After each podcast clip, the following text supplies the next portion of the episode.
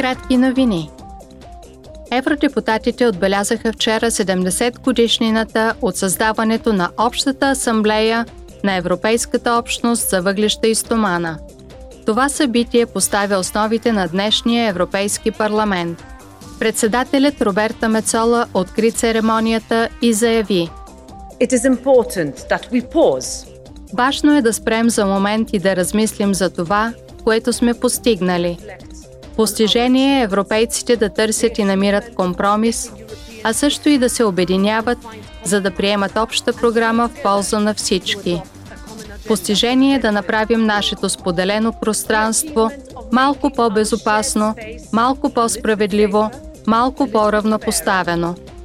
Постижение е създаването на съюз, основан на права, ценности, солидарност, равенство, мир и надежда. Of peace, of hope. В пленарната зала присъстваха председателят на комисията Урсула фон дер Лайен и министър-председателите на Франция, Белгия и Люксембург, трите места на работа на Европейския парламент.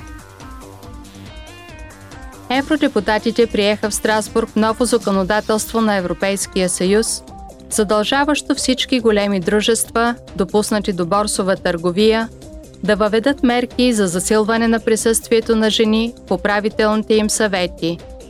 Съгласно новите правила, до юли 2026 година най-малко 40% от длъжностите за директори без изпълнителни функции или 33% от всички директорски длъжности ще бъдат заети от по-слабо представения пол. По време на пленарните разисквания еврокомисарят Хелена Дали заяви: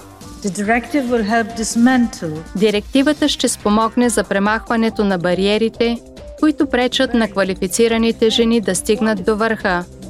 Нашите инвестиции в образованието на жените и, от друга страна, инвестициите на жените в тяхната квалификация могат да имат дългосрочна възвръщаемост, само когато жените бъдат признавани, оценявани и третирани като равни на всички равнища на икономическия, социалния, професионалния и обществения живот. Приемането на тази директива е стъпка по пътя към равенство между половете в Европа. В пленарната зала евродепутатите обсъдиха и каква да бъде реакцията на нарастващите репресии срещу протестите в Иран. При откриването на заседанието председателят Мецола заяви, че Европейският парламент решително се противопоставя на смъртното наказание и на насилственото потискане на законните протести. Тя добави следното: В отговор на неприемливото включване на членове на парламента в санкциите от страна на Иран, искам да обявя, че няма да има пряк контакт между Европейския парламент, делегацията и комисиите с официални ирански колеги до второ нареждане.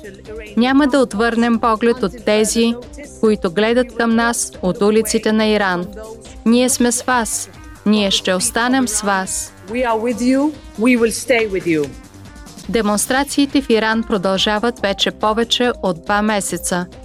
Над 300 души загинаха поради бруталните репресии на режима, а най-малко 5 души бяха осъдени на смърт.